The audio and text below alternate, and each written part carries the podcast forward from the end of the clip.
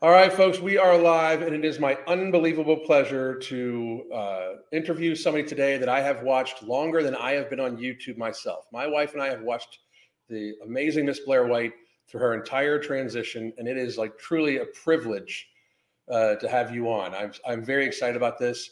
I just wanted to state one of the reasons why I wanted to talk to you like right now you have always kind of like stood on your own, and I'm sure you've taken hate from left, the left, and the right. But in the last three years, an opportunity arose for you uh, as a trans woman. You could have used this as an opportunity to really just elevate yourself to like and be pushed and elevated to uh, the ridiculous standards of of how how they're going. And instead of uh, instead of doing that, you have taken the harder road uh, and gone against uh, basically uh, the, the, the incredible push for trans ideology. And I just wanted to get your take on that. Like, I, I was so impressed. Like, your Balenciaga video, by the way, I, I was just, I mean, I could tell it was very you and real. And I, one of the things I love about it is that, like, that's money. like, I mean, that's money, money, you know? Like, yeah. so it was, it was um, an expensive video. What I can't imagine like that's thousands and thousands of dollars. What uh like I, I really I really am I'm impressed with it, but what made you choose to just start speaking out? You could have even just kept quiet and money would have probably come your way, you know? Well, you know, from the earliest point of my transition, I realized that a lot of uh, the stuff surrounding transness was actually an ideology. Um, that there was something real at the core, which was this thing called gender dysphoria, this thing which I now prefer to say transsexual. It's an actual, you know, diagnosis. Right. Um, you know that that was the core of what's real, but that surrounding it was a lot of bullshit. Um, yes. So much bullshit that I'm actually shocked that there aren't more people like me that get into it and understand that there's so much you know and the reason i like your content by the way um, and i've seen a lot of your stuff on twitter and i've seen a lot of the nice things you said to me and about me which you know I, you. I, I, don't do a lot of podcasts because i just don't like people but i like you uh, Thank but, you. yeah but you um there's a lot of parallels in the fat acceptance uh, yes. community with the trans community and that's something i say on my podcast all the time which is like man, it's so hard not to just swap one or two words and have the exact same sentence. Um, with the amount of lies that are told that are purported to be for the happiness or the mental health or the mm-hmm. you know joy of the people involved in that community, but actually cause the exact opposite. Um, and so, right before I started my medical transition, I started going to uh, these like trans support groups, and I was hoping like that they would have some sort of like camaraderie that was like healthy and that you know i would mm. find like like-minded people that were going to help me and it was a joke it was a bunch of you know ideologues and far leftists and this was like mm-hmm. 20 2015 uh, so it was before it even got that bad right like even a lot of the stuff mm. they were saying back then would be considered you know not you know far now but anyways um I realized very quickly that I didn't want any part of that, but that even with sifting through all the bullshit, I was still left with this thing called gender dysphoria. I was still left with, you know, this mental disorder that was crippling my life. And, uh, you know, before I transitioned, I was kind of a piece of shit. Like I, you know, I wasn't like a bad person, but I had no direction in life. I didn't know what I was doing. I, you know, I did never do hard drugs, but I drank a lot. Um, I partied and I just, I didn't know who I was or what I was doing. Um, mm-hmm. And that to me is the difference between if transitioning is right for you or not, for which I believe it's right for a very small amount of people. Um, is that does your life go get better afterwards or does it get worse? And that's going to be the answer. For me, my life skyrocketed immediately. Um, immediately, I became you know a productive member of society, and mm-hmm. all these people in the support groups that were you know doing all the buzzkill or the buzzkill Freudian slip, the buzz points, the talking point, uh, the buzzwords. Sorry um, yeah. they were and are still very miserable. Um, mm-hmm. So, you know, the whole like trans women are women. And that's where we end the sentence as if there's no other nuance, as if there's nothing else to be said about that. I realized immediately that was bullshit. Um, that even if I transitioned fully and transitioned uh, successfully, that even the most, you know, liberal mind would tell you that I'm still at least somewhat different than a woman. Right. And that was Right. common sense to me. And I never needed that to be anything but that for my own clarity or happiness or whatever. Um, it, it was a lot of like, you know, talking about how this is transphobic and that's transphobic. And I realized like, but that's not. Right. So I just realized very quickly. You know the and you point out some good things because where you deviate from uh, from the current you know ideology is that you recognize that there's a difference between a woman and a trans woman. It's one of the things that I sure. like. It's like when, by the way, I had no doubt you would either. Like I like I hadn't even got your take on it because the first time I heard it, I'm like, that's fucking crazy. What does Blaire say? Yeah. You know what I mean? Like because Very it's different. just- it's very it's very different. I also find it just like because I'm a I kind of like my ADHD causes me to deep think. How insulting is it to you that you are have taken years and steps in transition to try to transition to uh, to you know, appear and live as a woman as you clearly do? That they're trying to say there's no difference now. Like I, I my my thought was like, and you this is one of the reasons one of the things I wanted to ask you. My thought is when you want to transition to uh, to be the other sex, it's because you respect what that sex like goes through and is, and you, you identify more with it. Mhm. To just kind of try to erase it, I just found to be incredibly like the non-binary bullshit too. I find it to be incredibly disrespectful to Yeah. trans people such as yourself, like actual trans people. Yeah. That's know? why, you know, as much as people say, how can you, you know, be on the political right? As if my thoughts on like the rest of the world has anything to do with like trans. Like I, I could see if maybe like my singular issue was trans issues, then Right. maybe I'd feel not so at home on the right. But it's like I'm also pro free speech and 2A and limited taxation, limited government, uh, views on immigration and foreign policy. It's like to pretend as if trans is the end all be all of what builds a person's political perspective is stupid. Uh, but yes, oh, to what you said though, um, it is insulting. Um, I think to women and to trans people to insinuate that there is no difference, and this is why, yeah, there can be a lot of jerks on the right that want to end the conversation with just saying, you know, trans women are all fucking men, but I find it equally as ignorant to say trans trans women are women because both of those talking points shut down the possibility of having an actual conversation about the trans experience, which no one's sitting here trying to say that there are a third gender, a third sex. There are two genders, there are two sexes. However, it's definitely somewhat of a third category of life. And I think that, like, to pretend as though it's not, you have to have either no understanding of trans people, maybe you've never met one, or you I- just you're so stuck to your ideology that you can't see it. But the way in which I interact with the world has many parallels with women. I see very much in common with women, especially considering, you know, I transitioned. I've been, you know, walking through the world perceived as a woman for now like eight years, and it's like that just builds. Yeah, not 30 years. I'm 29, so it's uh, you know, minority of my lifespan, but that's Right. not nothing, and that's me living as an adult and me understanding um, a lot about women because I'm perceived as one um, and a lot about men as well, having switched how I'm perceived. But anyways, uh, it shuts down any real conversation about what it is to be trans and the differences. And I find beauty in the differences. I don't find um, a an inferiority in the differences. Uh, you know, the men who I date and are attracted to me are not the same as every other woman. My life is different, you know again, there could be many parallels, but I like to have real conversations. And so I find that the whole trans women or women thing shuts it down. And in the case of trans people who actually transition, I find the mm-hmm. whole trans women or men conversation to also shut it down because biologically, absolutely, it's true. However, to pretend as if I'm walking through the world and everyone's treating me like a man, I mean, I'm sorry. I know that would be more convenient for those on the right who want to act like that's the true. And, you know, they'll say he, him on Twitter and shit, but I haven't gotten to he, him since the Bush administration. So, you know, it's like that's just not my actual life. And and that's the other thing about um I'll just say this one thing and then I want to shut up and let you ask another question. I feel like I'm ranting, but no, please talk all you fucking want. Okay, please do. that's the other thing is that there's such a separation for me um, between trans discourse online and like real life.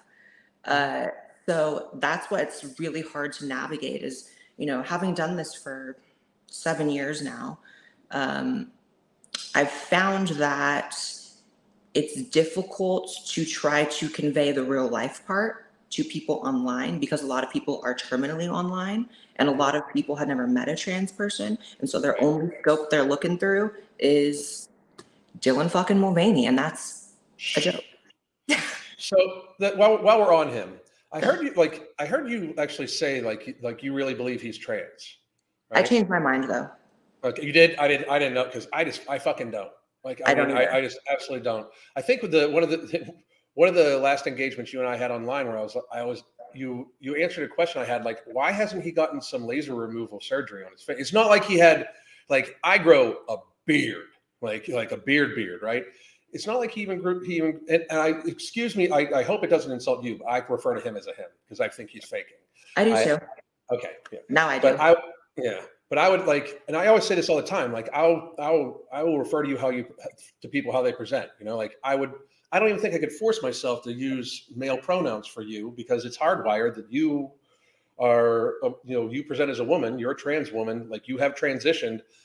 I don't even think I could force myself to because it's not done out of disrespect for me. I actually think by me referring to Dylan as a man, it shows respect to women because he's clearly making yeah. a mockery of womanhood you know, yeah. and of and, and of and for you. And I also just want to add this: if Bud Light would have called you and had you and asked you to be on the fucking can, would you have done it? I'll take the money. Fuck yeah. Fuck yeah. Hell yeah. Um, I don't drink Bud Light. Don't get me wrong. Never have, never will. I don't. I, I drink vodka. I don't do the bloat. However, yeah, I'll take the money. Uh, an interesting point you brought up. Um, what people? This is another um, case of people who only their only perspective of trans shit is being online and real life is that there's a utilitarian aspect to pronouns. I think pronouns have been so politicized that like people are just sticking to I'll always say this or I'll always say that and they completely either intentionally or unintentionally disregard the reality of life, which is that when you see someone and they're in the room, mm-hmm. there's first of all a physical appearance and an energy that you experience in everyone around you and you have an instinctual um, urge to use a certain word. It's not even a thought process. It's literally just a snap judgment your brain makes based on secondary sex characteristics. Yep. And regardless of the biological sex of the person, if they meet a certain criteria of sex characteristics that in your brain adds up a certain way, and again, this is not even conscious, you're going to use that pronoun. So that's what that's the reality of pronouns, and that's what the left doesn't get as well. Is right. that you're never going to get people to say z babe. You're never going to get people to say they, them. Maybe you'll get some people to say they, them because now people are scared to even say he or she because everyone's so sensitive. So I could even see some people saying they, them for everyone now because they're, they're just scared to misgender someone. But the reality is pronouns are utilitarian. So the left trying to turn them into um, like a value judgment or a slur is stupid. And then people on the right who are like, I don't care who it is, I'll always say this. It's like, you'll say what your brain tells you to say in the moment. That's how it works. Um, mm-hmm. Because again, I haven't heard a he since the Bush administration. And that's not because I have to force anyone to do that. That's not because I have requested. That's not because I enter a room with a little pronoun pin like all these cringe people. It's because mm-hmm. that's just what cringe I have people. done to my body. And that's also the energy I give. Like, yeah, you, it is you, what it you, pre- you present as a woman, 100%. And that's, I, I I always had this thing like people get very upset when I because I refuse to do they them. I just I just won't do it. Like you're yeah. like you can be you can be transitioning to one, you can be one or the other, but I'm not going to do they them. It's just yeah. not happening. But uh, you know the I've never been misgendered. I'm going to be 52 years old here here soon, and I have not once ever been misgendered in my life. And if they would, like if somebody would misgender me, and this is something I actually applaud about you, I would just kind of laugh it off like, I mean, you you clearly know you like you uh, nobody would be able to tell.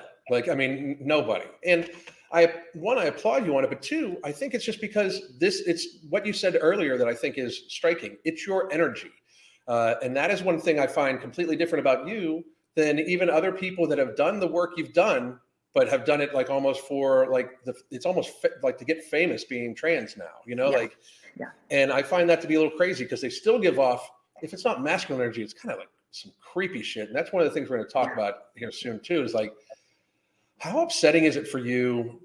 Like, the LGBT community, for those of you that aren't aware, it's been around for a lot longer than what most people think. When since Blaire was a, a young child and I was already a fucking adult, that's how much older I because she could be my daughter. But um, and I would be I would be perfectly happy with that. By the way, I, I would. But um, you know, the the thing is, the LGBT community has been around a long time, and a lot of a lot of people in the community have worked to just be like, hey, just leave us alone so we can live our lives. And one of the biggest stigmas that was thrown at them to, in order to try to stifle the uh, lesbian and gay and trans uh, trans community uh, 20 years ago was the label of pedophile, of pedophile, like the absolute absolute label, like, well, you're in this community, you must be a pedophile, right? And the the friends I have that are in the community that I've had for many, many, many years, um, because another thing too, people, this has been kind of this was settled before 2020, pretty much. Elton John's famous for a fucking reason, people. You know what I mean? Like, yeah, you know, like like half of Hollywood is gay, and, and we yeah. fucking and we've known it for a long time. It's not like this wasn't mostly fucking settled. It was just being it's like like you said, it's being used as a utilitarian tool, right? People be but, fucking gay. Like there's just fucking gay people. mean, it's fucking crazy. I live in Florida, and uh, like people are like the, the whole "don't say gay" shit. I'm like, the country line dance bar I go to is connected yeah. Not even it's not even a second building. It's not even a separate building. It's connected to a drag queen bingo bar. Like yeah. it's so accepted down here. It's crazy. But uh how horrible is it for somebody that's in the community has done you've done a lot for the lgbt movement like a lot and it, this kind of disgusts me that they're turning on you now to a certain degree but how how horrific is it to watch the the very quick dissolving of all the work that was done to remove the idea of being LGBT means you're a pedophile to now it's very much associated because they're going after children. It's uh, very devastating. Um, not necessarily on a personal level because none of those misconceptions um, I could ever see being applied to me in my personal life with my friends and my family and just the way I am in the world. However, uh, it's very upsetting. And to piggyback of what you said about how like the country line bar is connected to the drag poker bar or whatever, it's like that's because people's people are maybe maybe you're going to disagree with me on this, but I think most people are inherently good and conflict averse in the mm-hmm. sense of most people just want to get through their effing day, live their mm-hmm. life, not get in a fist fight on the street, not get in some argument, not have to think too hard about bathrooms, about pronouns, about how we fit people into certain, you know, groups. Most people just want to be cohesive and like live. And that's the issue with what the trans community in particular has become is that that is not their agenda at all. Cohesion, mm-hmm. you know, integration, that is the opposite of what they want. Um, in many ways, they want domination. Uh, they want um, the access to things that they want and they will not take anything less. Um, and what a lot of people on the right and just I guess sometimes I get caught up in like right and left, and there's also just like a lot of people that don't have any of that perspective. It's just like they're right.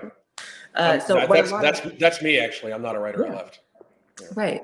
Um, I'm just like in my political commentator mode, so I'm like speaking my whatever. But um, you know, I think that what a lot of people don't know about the trans community, because again, it's only kind of recently in the past like five, six years became such a thing that everyone knows about and it's every headline. And so that's most people's introduction. But what most people don't know is that we actually used to be very strict about separating ourselves from cross dressers, from mm-hmm. perverts, from people who were like, I'm gender fluid. There was a time when people were like, no, I'm a transsexual, and that's different, sweetheart. That's different. So you that have this, you know, desire to dress up in things because that's a sexual kink for you, sir, mm-hmm. you are not a transsexual. I am. That's what it used to be.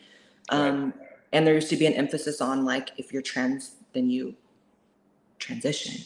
Like, mm-hmm. so there used to be just different emphasis on things. And now it's the opposite, but it's because partly the explosion of social media. And I would say 90% of people who claim trans on the internet are not. Um, because they've made it such an umbrella term that it really can encompass anything. I guarantee you, if you scrolled through enough theory about what trans is, you could diagnose yourself as trans, Right. and you're just a Right. fucking dude. So, um, so now we have. Can I can I go really deep for a second? Go. I mean, that's that, All right, anything you want to say. So this is this is another thing that often is above a lot of people's heads, but it's a conversation that at some point does need to be had. It's just that we're not quite there yet, but we're going to take it there today. Let's do it. Um, have you heard of AGP and HSTS? I have not. Okay, so this is the idea um, by Ray Blanchard, who is a professor and a thought leader, and kind of in the early days was figuring out the trans stuff and like, what is this? Um, and basically, the idea is there's two categories of trans there's AGP and HSTS. AGP are males who are attracted to women who transition for a fetish, for a kink. Um, you know, they want to become women so they can be with women as women, and it's a whole sexual thing. And then there's HSTS, which is homosexual, transsexual, which is a biological male who, through, you know, maybe it's feminization in the womb, maybe it's, uh, you know, maybe it's nature, maybe it's nurture, who knows? But for whatever reason, has developed very feminized before even transitioning and it's almost like a logical next step Right. in their life. And Right. these are these they're attracted to men they date men and a lot of them are very like they're like the harmless ones they're like the thai lady boys who like their entire mm-hmm. existence is just to be pretty and talk to boys like that's Right. their whole thing. But then you have agps which is like you know those dudes on tiktok who are like i'm going to shoot a woman if she doesn't let me go in the bathroom. Like that's them.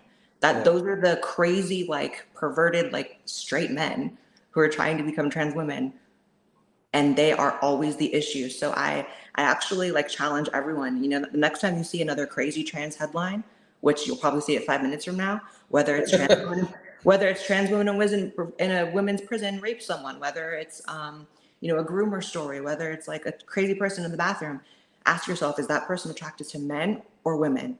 And 100% of the time 99% of the time it will be these men who are attracted to women and that's the issue not trying to bash men but i'm bashing the men who want to become women so they can prey on women or you know do weird sexual stuff with women because sexuality has actually nothing to do with why i'm trans like right.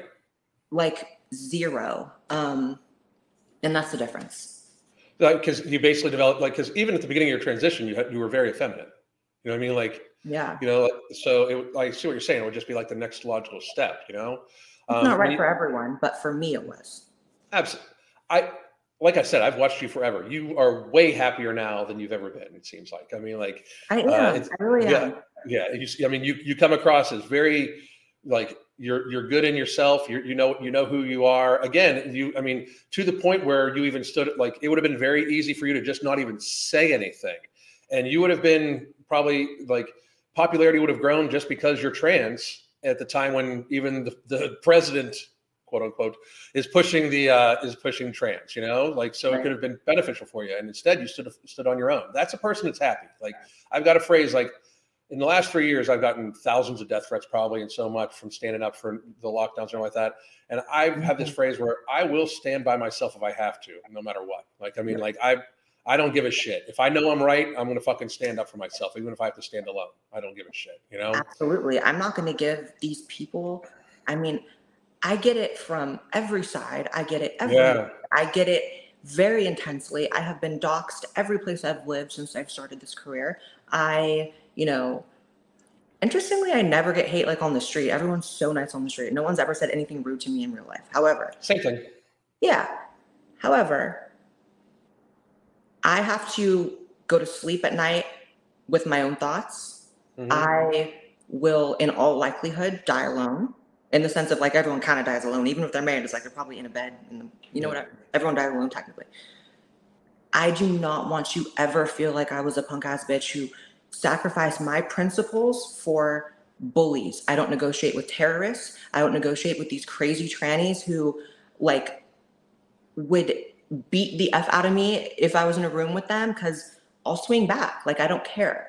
Um, and I also am not ever going to stand for what they're doing to kids.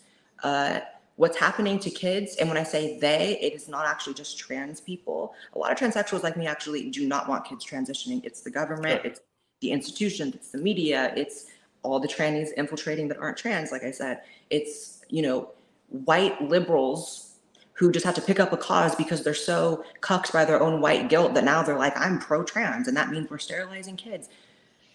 I will never stand for what they're doing with kids. My own experience with transition informs why I believe kids shouldn't be doing it. Um, and that really is my main issue is the kid thing because I actually think it's it's the devil. I mean, the devil's I don't believe in the devil for real for real, but it's it's one of the most heinous things happening in society right now.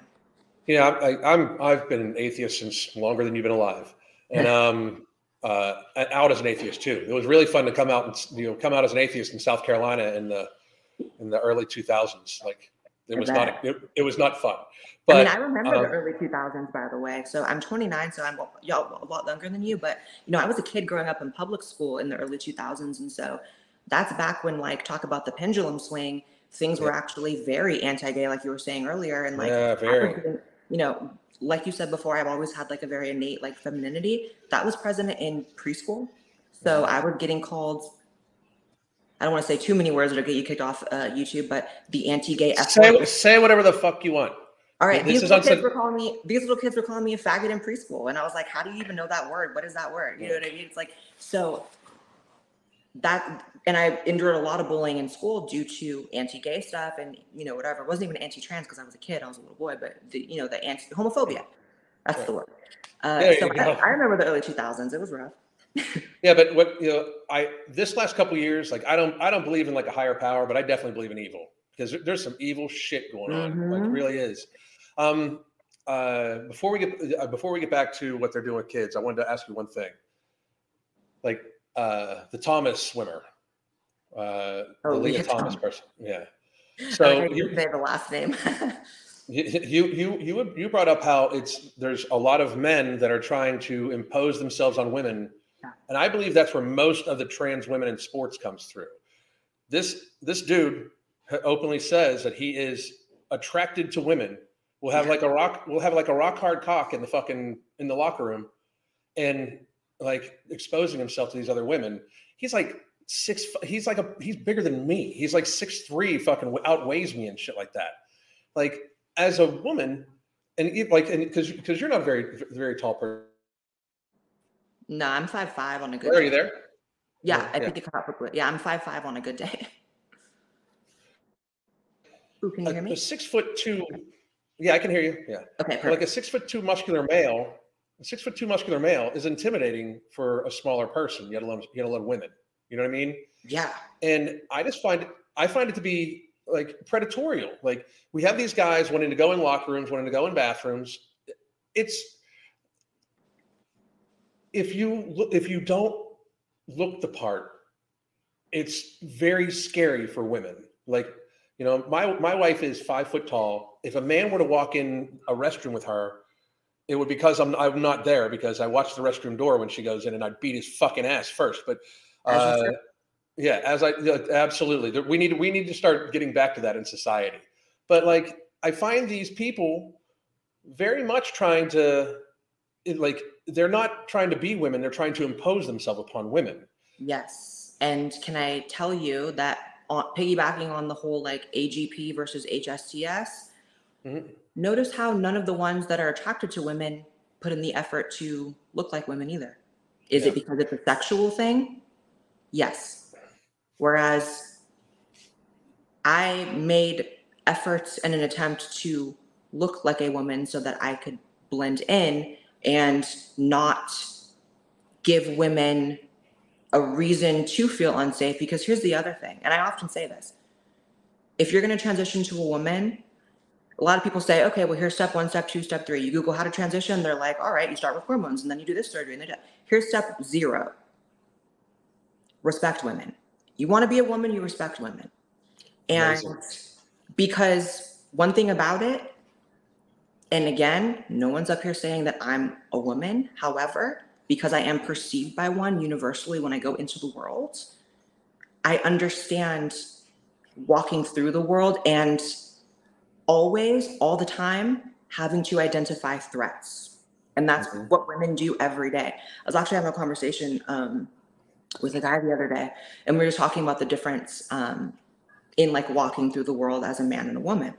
Mhm. And he was like, um, Yeah, I just kind of go through my day and whatever. And I'm like, It's wild how different that is for me because every place I go, I'm like identifying like every man in the room. And this one's weird. This one's okay. This one's that. I'm like, all right, if I park here, then I can get to my you know car, you know, closer because the sun might be setting, and all of these different things you take into account. And it's not about victimhood or women or victims, because a lot of tough bitches who don't feel like they need to park close to the store because they can Right. walk the whole parking lot, right?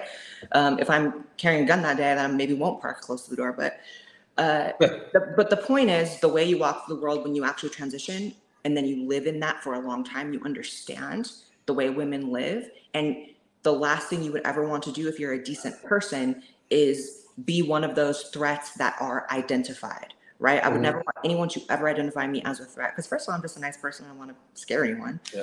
Um but these these these men who have the fetish Mhm.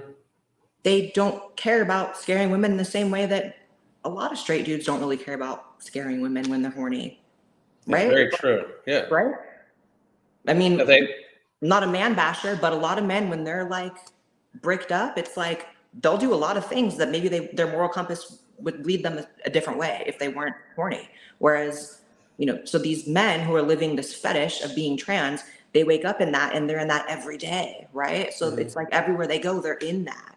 Um, Right. Whereas for me, it's like I'm just trying to go to the bathroom. yeah, you're just trying to do your thing. You know, I, what I what I find amazing about it is like it all it it eventually it's gone so far. Like I just can't refer to like see some of the trans people, the people that are claiming trans right now, and in any way think that they're in the same category as you. You know what I mean? And it's not don't either. because it's not, and it's it's seriously not because of uh like the ex- external appearance, I, because you know makeup filters, all that bullshit. Like I mean, people can change their appearance at will nowadays. Like wait till AI gets a fucking hold of shit, it's gonna get crazy. But it's because of like the respect for women, the energy you have, and stuff like that. And I just find it to be uh, like egregious where I, I never got the impression from from you and many other trans people that I've spoken to that they wanted to like impress what like how they wanted to be addressed or they, they wanted to impress upon everybody else that they have to do this. You just want to do it. You know what I mean? Like Yeah. Yeah. if I have to explain to someone my pronouns, then clearly there's some responsibility on my end I'm not meeting, right? It's like that's Mhm. that's on you, which is why, you know, another good example of why, you know, people say I should be on board with all these trans activists and they're the ones fighting for me and the right wingers are fighting against me. The trans activists are the one that want you to enter every room and ask people their pronouns. I'm sorry, as a trans person who's transitioned, I find that insulting. If you're asking me my pronouns, I'm assuming you don't know what I am, which means I'm looking crazy or something. You, you know, it, but, but so I feel more comfortable in, uh, I live in Texas now, and my entire friend group is just like straight men, straight people, like Mhm. regular people, like that don't have any um, proximity to like trans activism or leftism or whatever. Like, you know, I have a lot of right wing friends.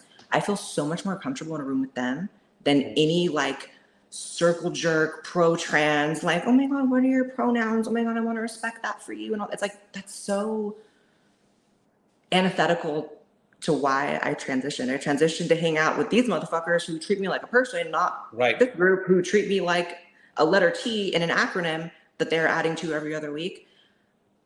It's just different for me. I mean, I and it's it's not like a because when I say I'm different or I feel different, I actually am not talking about looks either. Because I mean, I've met a lot of like kind of busted trans bitches who still give off like a feminine energy and no one is messing with them. And even if they know that they're trans, people are like, but they're just doing their thing. You know what I mean? So it's not about looks.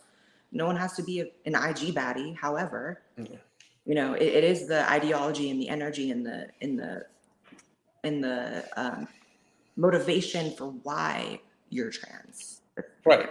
I, I totally, I, I can, I can, I, mean, I say, I say I can understand. I can't, but I, I get what you're saying. Yeah. The, the, uh, the next name, Jeffrey Marsh. Yeah. So I would have a hard, t- I would have a hard time not, not beating him down. I skipped say. breakfast and I'm really glad because that definitely would have. Sorry about that. Uh, I would have had, I would have a hard time not beating him down if I saw him. Like, I mean, like, and I, and I don't, people can say what they want about me. Oh, that means you're violent. You're fucking a right. Like, I, I, I'm, I'm, I'm a Generation X male who would die to protect children. So you're Yeah. fucking a right. Somebody that says that some, somebody that is very clearly a predator. And I Mhm. don't understand. I do not understand how it's we're, we're we're avoiding calling him a predator. He's very clearly a predator. Yeah. Um, how much damage do you think that his support has done? Like I I see I see I see positive and negative. The alphabet community pushing him so hard, I think, is what's going to get get it to the point where folks like you and I call them the old gays. Uh, the old gays are going to kind of separate from these people. I mean, like because like they're clearly a cultish type thing, and Yeah. most people from the LGBT community originally just want to live your motherfucking lives. Right. Um, I what- got bills what- to pay. I got relationships to maintain. I got Right. family problems. I got shit going the fuck on. And it's like, I don't have time for all that. So I'm actually making, um, I'll tell you first, my next video, or maybe my second to next video, is actually going to be titled I'm Not Transgender. And it's going to be about how trans people who are not part of this, let's just say Jeffrey Marsh, Dylan Mulvaney, Jessica Yaniv, trans prison has six inmates pregnant in the prison energy So need to be taking back the word transsexual because Mhm. that denotes the actual medical diagnosis and reality of it. Um, so it's clear to me that transgender is an ideology, it is a cult, and it is a group of people that have a very specific way of thinking. And rather than fight this uphill battle of trying to reform an ideology I don't even claim, I think I'd rather just take back the word transsexual because one thing about all these transgender people is you won't hear them ever claiming the word transsexual because they know in their heart they can't claim that. They never say transsexual. They always, Mhm. anytime you see a, a Twitter bio or anyone calling themselves a transsexual, it's someone like a Buck Angel or a Blaire White or someone who Mhm. not that, you know? So I Yeah. would rather call myself transsexual than transgender at this point. I want to separate. How how do you think it's gotten so like it's it's obviously politically driven, which is why I think the Dylan Mulvaney's and the Jeffrey Marshes are pushed. What does that say about our government? You know, like what is what what where does that leave us? Because like if we are literally at the point where we can have some very creepy, very seriously like he's I'm sorry, Jeffrey Marsh is a very seriously disturbed predator of a human being. Absolutely. You know, like I mean, and I'm I when I say I'm not joking. If he ever sees me, in, if he ever sees me in my in my, if he ever comes in my presence, he should leave. I think I threatened to like hit him as well. So you and I have a similar mindset. I think on my podcast I said something like, I would like literally just swing on this person if I saw them or something, which Well, I would not mean- end up well for me, but whatever. I don't, and I don't care what people people say about this. I'm I, the thing is, I'm not. I'm likely never going to be in the same room as him. But he's a predator. You know, Mhm. I, I I- I've got a very firm understanding that if we started actually executing pedophiles, that a lot of these motherfuckers would be able to sudden all of a sudden control their urges. You know, and Right. uh, you know, and I Buffalo Bill. I, I called him Buffalo. I called Jeffrey Buffalo Bill, and somebody just commented it because he looks he looks like Buffalo Bill. Like it rubs the lotion on the basket. What the fuck? I mean, that's him. He's creepy as shit. And something that I've actually recently learned in the last year from uh, a very close friend who kind of laid this out very nicely for me and it gave me a really deep understanding of this issue, which is the issue of pedophilia and um, adults who have the sickness of being attracted to children. One thing I've learned about it is that when it looks like that's what's going on, it kind of just is. Because I had someone come to me, a very close friend, who lived their entire life until they were almost 30, Mhm. having no knowledge that they were um, being molested by their father as a child Oh my god. and it's because the memories were very much repressed and it's because the father had a very normal exterior there was no outwardly creepy things happening no one would have ever guessed so that's actually how a lot of that's how most of the time pedophilia works is that no one could guess it's happening in that home whereas Right. we all we all know it happens in so many more homes. It's this is an issue that plagues just like an insane amount of people. Mm-hmm. So that's what kind of taught me, and that's what she told me. What she was like, so when I see these people like the Jeffrey Marshes or the groomers or the people that are addressing kids, it's like when it really looks like it, it just has to be that. Because for me, I was, and that's my friend. My friend said, because for me, when I was getting molested, it looks nothing like it. And that's the case of everyone I've ever met. So that's how you know when they're that overt about it, it just is. So you mm-hmm. don't have to give them that, you know, um, that um, leeway to be like, well, maybe he's just, you know, it's just the ideology. And mm, no, if you're making a bunch of kids, a bunch of videos addressing kids, and you have um, you're redirecting them to your Patreon, and your Patreon has a post about sex, and you're trying to teach kids that they're not boys and they're not girls and all this weird sexual shit for which for me again being trans is not sexual but for these men it is so there is something sexual about you trying to have children confused about their gender and it's so far removed from like sanity and like morality but i've questioned is there something sexual about the people who fight for child sex changes is that sexual for them right is that um do they get off on the idea of kids' bodies being altered or mutilated or cut out? Like maybe it is. I don't know because my mind doesn't think like that. But you know, there's a lot of weird things people are into. So maybe it's a sexual thing. I don't know. The thing with transitioning kids is something I wanted to talk to you about because you had actually know a lot about the, you know, a lot more probably I do about the biology of this stuff. But one of the things I read recently was that when they start giving uh, puberty blockers to uh, a young male early, like even if they if they wanted to get the bottom surgery, they couldn't because it normally ends results in micropenis.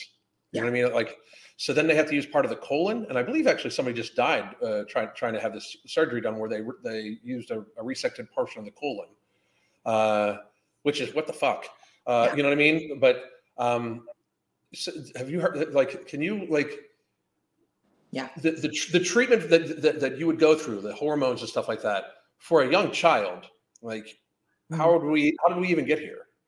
Right. You know? um, I began these medications as an adult, mm-hmm. and I am sterilized. I cannot have biological children, and that is a decision that I made because as an adult I have that bodily autonomy.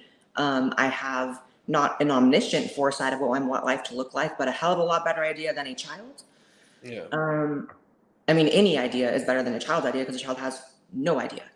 Uh, so you're absolutely correct. These drugs, um, and it's so crazy the, the, amount of going back to when we first started, and I was like, I had to sift through all these lies from the trans community. Many of those lies included what these medications, what these treatments, and what these surgeries do and do not do, what the side effects are, what the benefits are, what the cons are.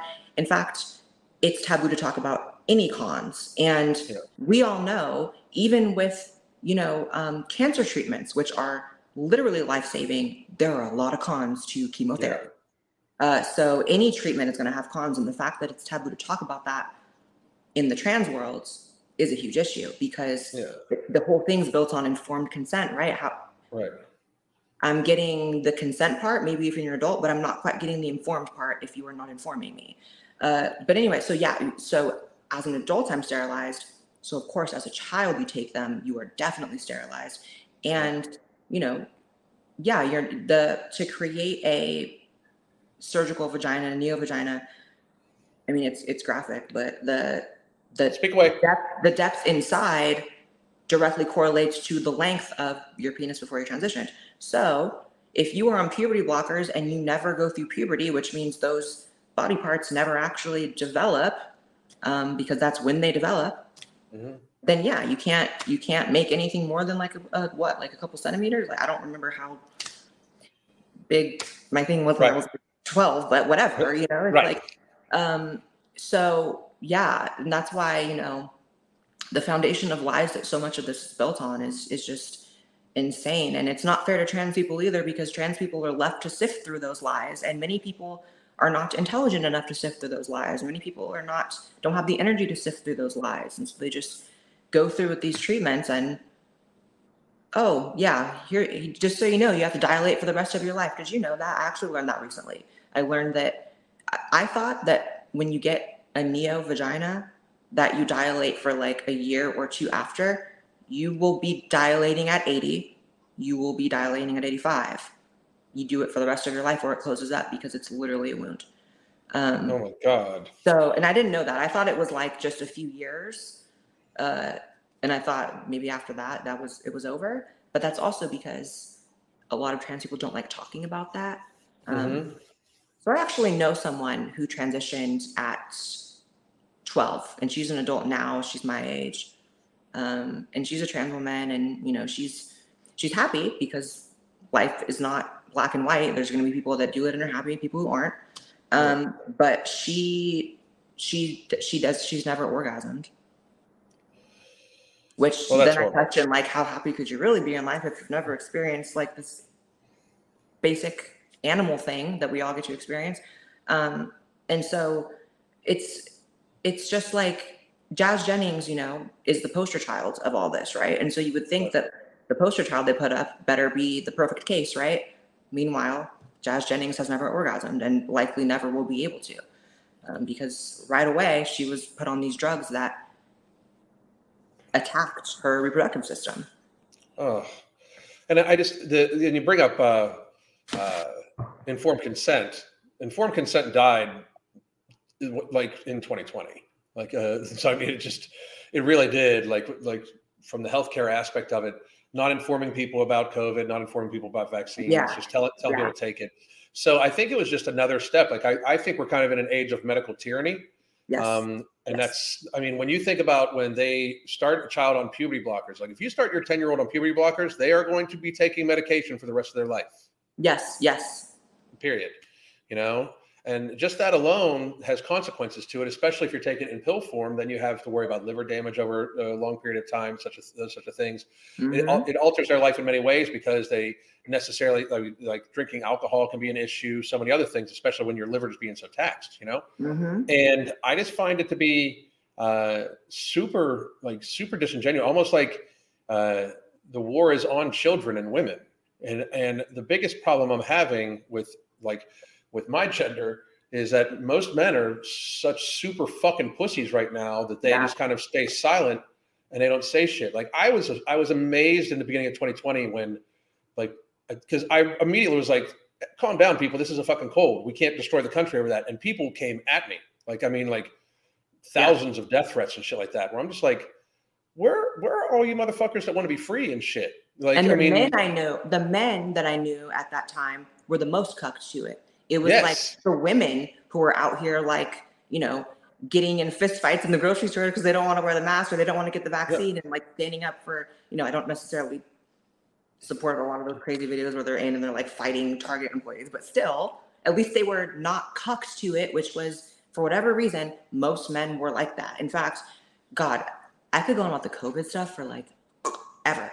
Anyway, but I, I remember I have this vivid memory. I lived in Hollywood at the time. And I think that there's a really strong disconnect between people who live in the middle of the country or in red states and people who during COVID lived in New York, LA, Portland, Atlanta, not Atlanta, actually, Atlanta was fine. Um, they don't really understand what happened in these big blue cities, which was Mhm. an absolute nightmare if you have any drop of like American blood in your in your veins, right? Like just insane. I remember, you know, getting into an elevator in my apartment building for which I never signed a lease that I have to wear a mask in my apartment building. right? So I'm going in the elevator out of the garage to go up to my apartment, and there's a man that beats me to the elevator. He has on probably two masks, maybe one, but probably two, a whole face shield. He doesn't have an inch of skin showing behind, besides like maybe his eyes right here. And I go to get in the elevator because I'm like, yeah, this is my elevator and I'm home.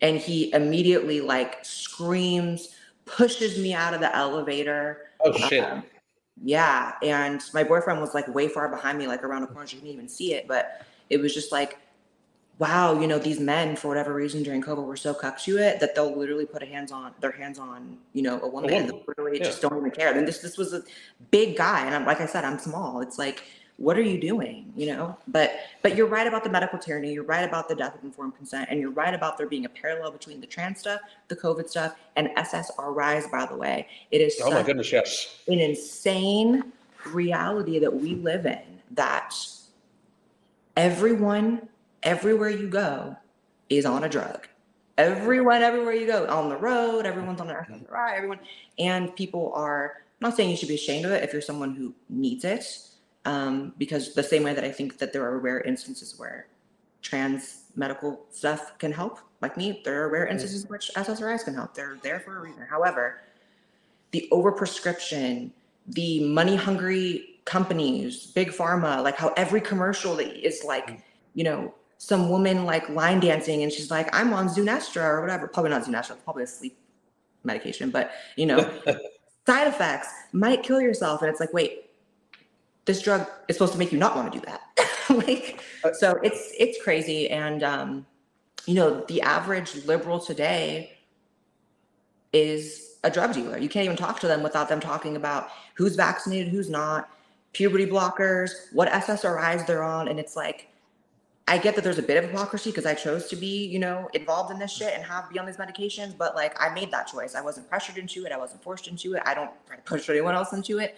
But these libs, it's like they want to get you with the vac. They want your they want your 13 year olds quadruple vaccinated on puberty blockers and having a conversation about psych meds. Like that's yeah. their world. And it's like I don't relate to that at all because even though for the trans stuff I've found that has helped me to take these drugs and whatever. For the rest of my life, I don't even take an Excedrin. I don't take I can't even list them. I don't know. I don't I don't do pills besides the trans stuff because I'm capped off there. I'm like, I'm already on that. I don't want anything else. That's and that's awesome. That's awesome and smart. That's another reason why you take good care of yourself. You obviously eat right and everything like that. But the you know one of one thing I was even pointing out, like we, we're talking about medical tyranny it's the, these treatments are expensive. Like, I mean, over a course of a long period of time, right? But also, it, you were talking about SSRIs. Mm-hmm. Recently, they just they just cleared it in, into my world where they just cleared it where 13 year olds can be put on, or 12 year olds can be put on semaglutide, which is a weight loss drug, Ozempic, right? And then, uh, yeah, like they recently just said 12 year olds could be on it, right? That's so um, Yeah, especially because like on the label it says like don't give like if you if you're dep- if you have depression you shouldn't be on it. Name me a 300 pound person or especially a 300 pound 12 year old that doesn't have depression. You know like what the fuck? Like or I mean, like any 12 year old by the way. I think we often have this like um like false view that childhood is this like amazing experience and we're like oh i missed when i was a kid. Childhood kind of sucks and a lot of the times you're kind of going through it and you're kind of depressed especially as a 13 year old so Wow, that's crazy. yeah, I mean, so I just don't think that they actually care about informed consent anymore. No. Like at no at no point in time have they, and I just really feel, uh, at least in the last two decades, and I really feel that like that's just them saying like, okay, how else can we make more money from these people from from people, you know?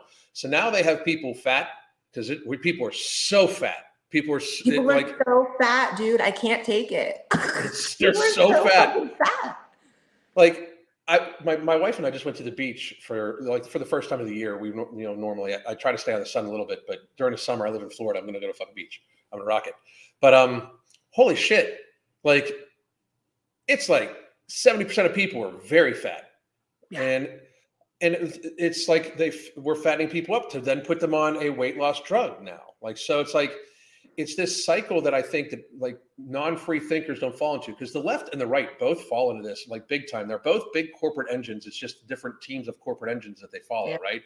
So while I have like I have many ideas that are a little bit more towards uh, the center, even if not left.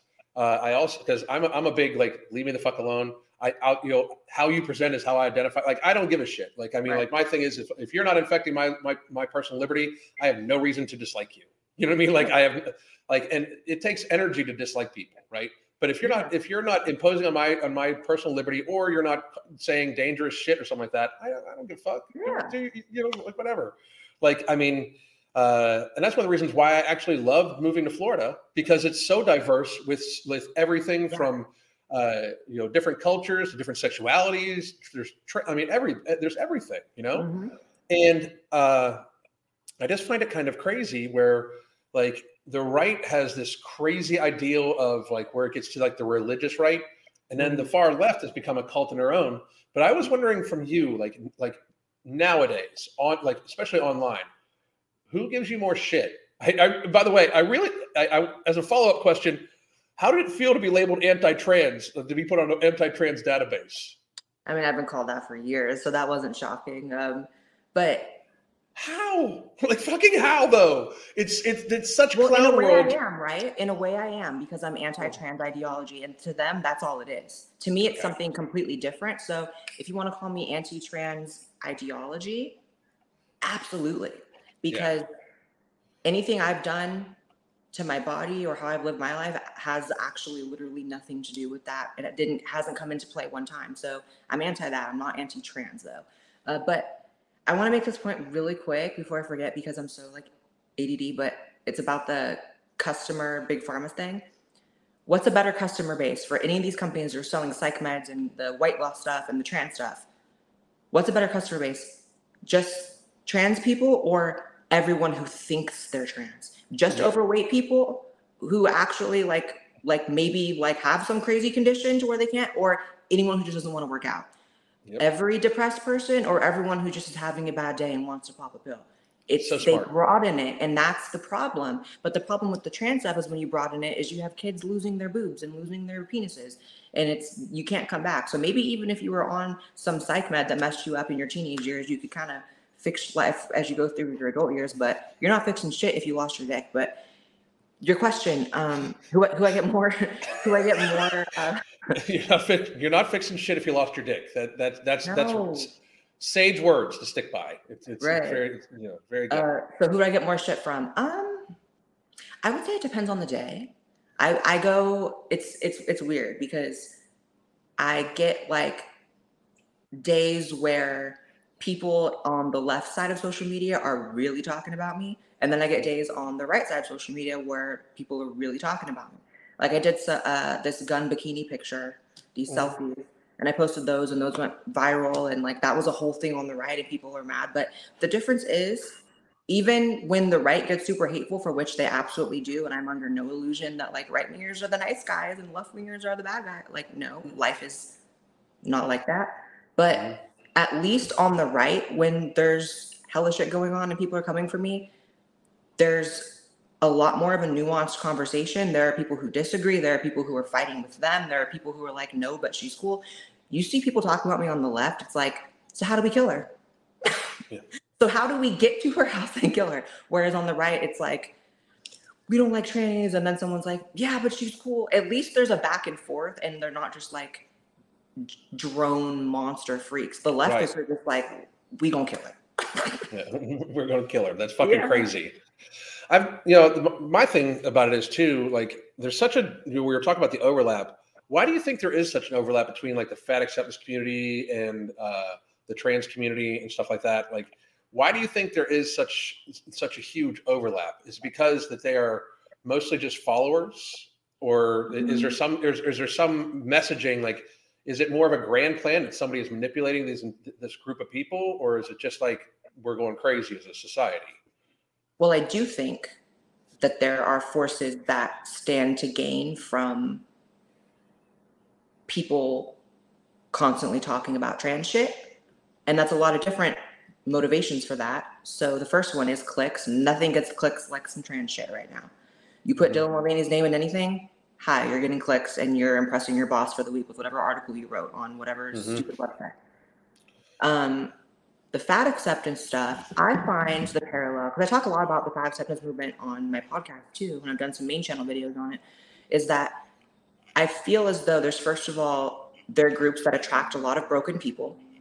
Um, so if you're you know massively overweight or even a little overweight, because even when I gain like five to seven pounds, for which my weight does just go up five to seven pounds, when I hit that four or five pound weight increase, I'm kind of like wow, like I am very depressed over that. You know, I got to get myself together for a minute. So I can't imagine being hundreds of pounds overweight in some cases. And I think that um, a lot of people want to attain victim status in both of those communities. Give that card out. The second you walk in, that's the first thing you get. You get a little, I'm a victim badge. And, um, you know, I, on a psychological level, I actually understand the desire to be a victim because life's kind of easier in a lot of ways when you are, right? You don't have to take Mhm. responsibility for your shit. You ain't got to pay your bills. You, you Right. don't have to ever question if the problem is you because it's always someone else. And Oh. frankly, that's an easier way to live. And that's how the only way I can relate to that is like, you know, when I was a teenager, because that's the mentality a lot of teenagers have is, you know, you know, the world is wrong and I'm right, right? And you Mhm. learn as you go through life. So it's like a lot of these people are just very like stunted mentally and they're stuck in that mindset of like, I don't ever want to address what's going on with me because it may be so ugly or so painful. Or maybe I just think it's so ugly and so painful. Maybe if I actually addressed it, I would get over it quick. I'd rather put the blame on other people. So if you want to, if you don't want to date me because you're fat, you're fat phobic and you're hateful. It can't possibly be because you're an animal who's hardwired to be attracted to health and um, the ability to care for offspring, right? It can't be that. It has to be you hate me. If you're, if you don't want to date a trans person, it can't possibly be because that's just not what you're into sexually, or maybe you want to have kids. Maybe I've even met some men who are like, I can't lie, I'm like very into trans women sexually, but I also want kids, so we can't actually like have a romantic relationship. That's a thing too. So imagine if I sat here and was like, you know, and that's that can sting, right? It's like that's Yeah.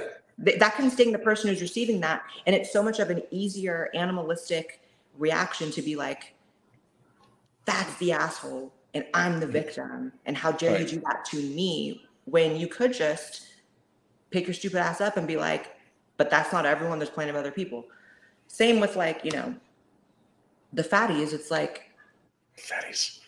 and it, I don't, I don't like to be mean to them, but at the same time, it's like being nice to them sure doesn't help either. So That's oh my god. Yeah, I have said this for so long. Show me the evidence that being super nice to people about being morbidly obese has helped us get healthier.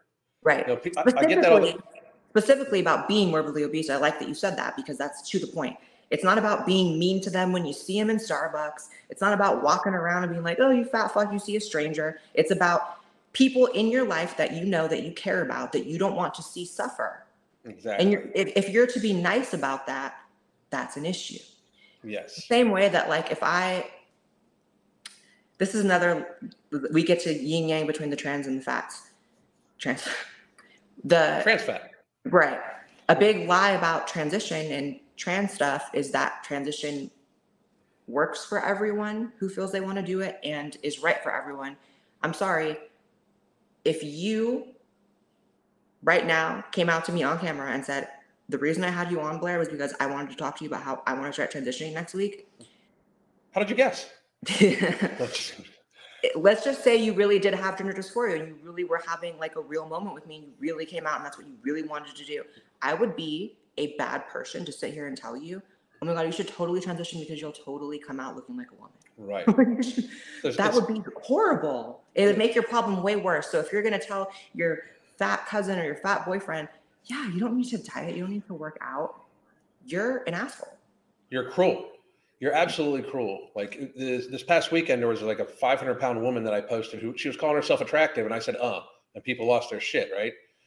Uh, but it's not.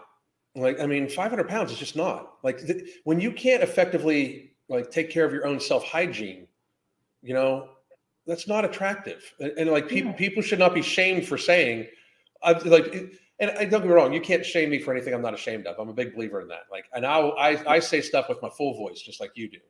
Like, it's not attractive. If you can't wipe yourself well, I, people, sh- nobody should find you attractive. And if they do, they're kind of gross too. You know what I mean? Like, and I just And find a it to lot of people who are into really fat people like that have um, psychological issues themselves. And I know this because I've actually met some.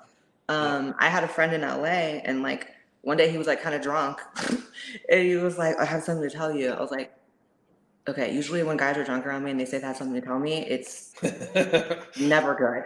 yeah. Oh, You good? yeah. Okay. Um, so he told me he's like, I'm really into like fat people, men and women. And I'm like, explain. Yeah. and he's like, I'm into them sexually and I'm into feeding them and I have like a whole like thing about them. And I'm like, far be it for me to judge, but why do you think that is? Like I asked him, I was like, why do you think that is?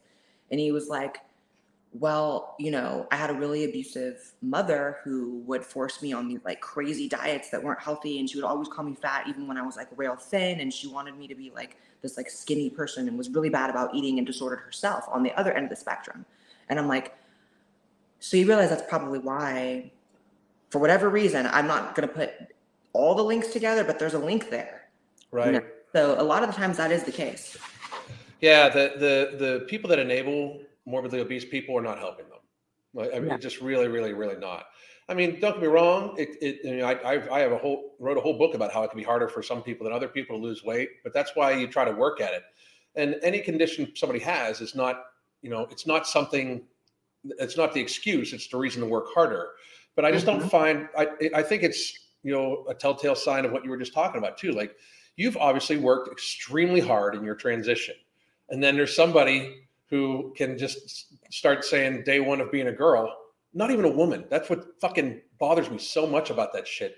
Yeah, they oh, want to be a girl. A, okay. Yeah, they want to be in a girl, and like there's no work involved. And don't be wrong, they had they had a, a the, the, I think Dylan had the facial surgery. Although I can't I can't see the difference too much, and w- still with the five o'clock shadow is just that's what kills crazy. me. That's what kills me because laser is like 300 bucks and you can probably find it cheaper.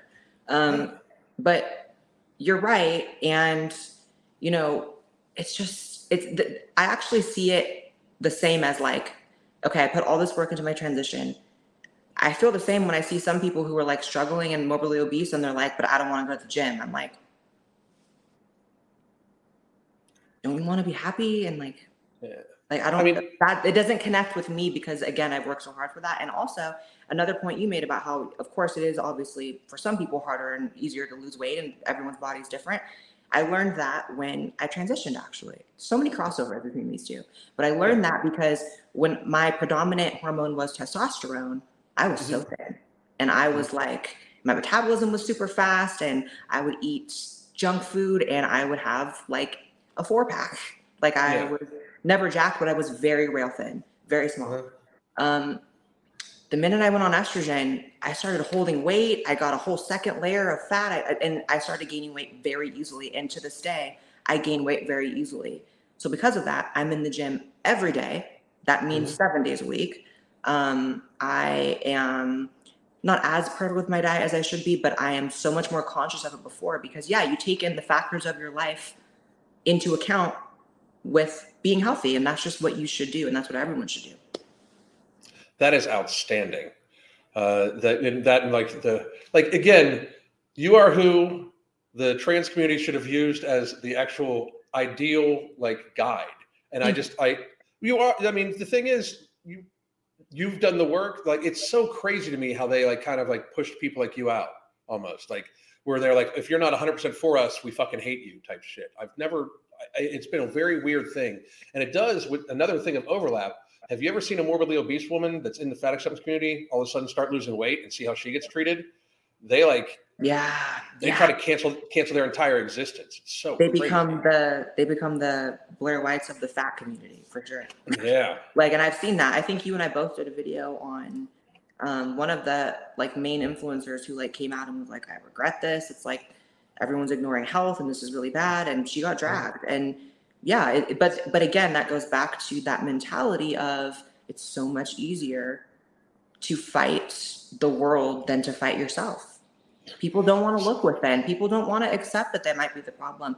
I could have just like when i noticed that i was gaining weight from estrogen that's another reason i or another form of empathy i uh, garnered for women, by the way. I was like, damn, maybe it really is harder for women to lose weight because I'm eating the exact same and I am gaining 20 pounds in a month. That's crazy. But so I could have just been like, the world has to accept me as a fat tranny. I could, it would have been so much easier to have that mentality been like, yeah, whatever, I'm gaining weight, but like, if anyone has a problem with that, that's their problem. Right. No, no, no. I'm not going to just be ugly and fat, it's like I'm going to take care of myself. But a lot of people also don't love themselves. These communities are both full of a lot of people who do not love themselves. And so asking them to get it together for the trans stuff or the fat stuff, it's just not going to happen because, I, and I relate to that. It's like we all go through things. It's like, you know, every once in a while I'll go through like a little like mood or whatever, and I'll be sad in bed for a day. Everyone does, and on that day I won't go to the gym and I will eat like shit and I will feel bad for myself. For whatever reason, I have the ability to always limit that to a day, two days during a, cri- a crisis. Uh, but most people don't have that ability to um, get out of that, and Right. I know that they don't have the desire to go to the gym because I sure as hell don't want to go to the gym when I'm sad. Uh, but you have to. You have to. Yeah, it needs to be habitual. Like that's that's that's one of the things we talk about all the time. Is like habitual daily activity. Like with the thing you like to do the most, fucking do that shit. Well, Blaire, we're a little over an hour. I would love to have you back on again sometime soon. We could For talk. sure, this was so fun. things. I feel like we're uh, very like similar. Like obviously, Yes. exterior is very different. Yeah, Whatever is very different, but like we're very similar. very very similar. And if you ever need anything from me, I'm, I'll be I'll be messaging you to thank you. But I just for the record, I always try to say if you ever need anything from me, let me know and I'll be there. Thank you. Likewise. Nice talking All to you. Hey, everybody, go follow Blaire uh, at the Blaire White Project and just Miss Blaire White. Uh, she, her, follow her on Twitter. Her Twitter is fucking hilarious. It makes me laugh almost every every post makes me laugh. Uh, and I really wanted. To, I just can't thank you enough. This has been very very fun for me because, like I said, you're one. I always thought like I would love to interview her sometime. And when when you said like when you sent me the message like let's do it, I was like holy shit! I had to ch- I checked like four times to make sure you weren't uh weren't a fake account and like all sorts of shit. So Thank Awesome. I'm you so glad did it. And please Yeah, tell your wife I said hi. I will. And uh, next time she'll be with us. She had to do some consultations uh, for clients. But Cool. thank you so much, All and we will talk soon. Bye. Nice talking. Have a good day.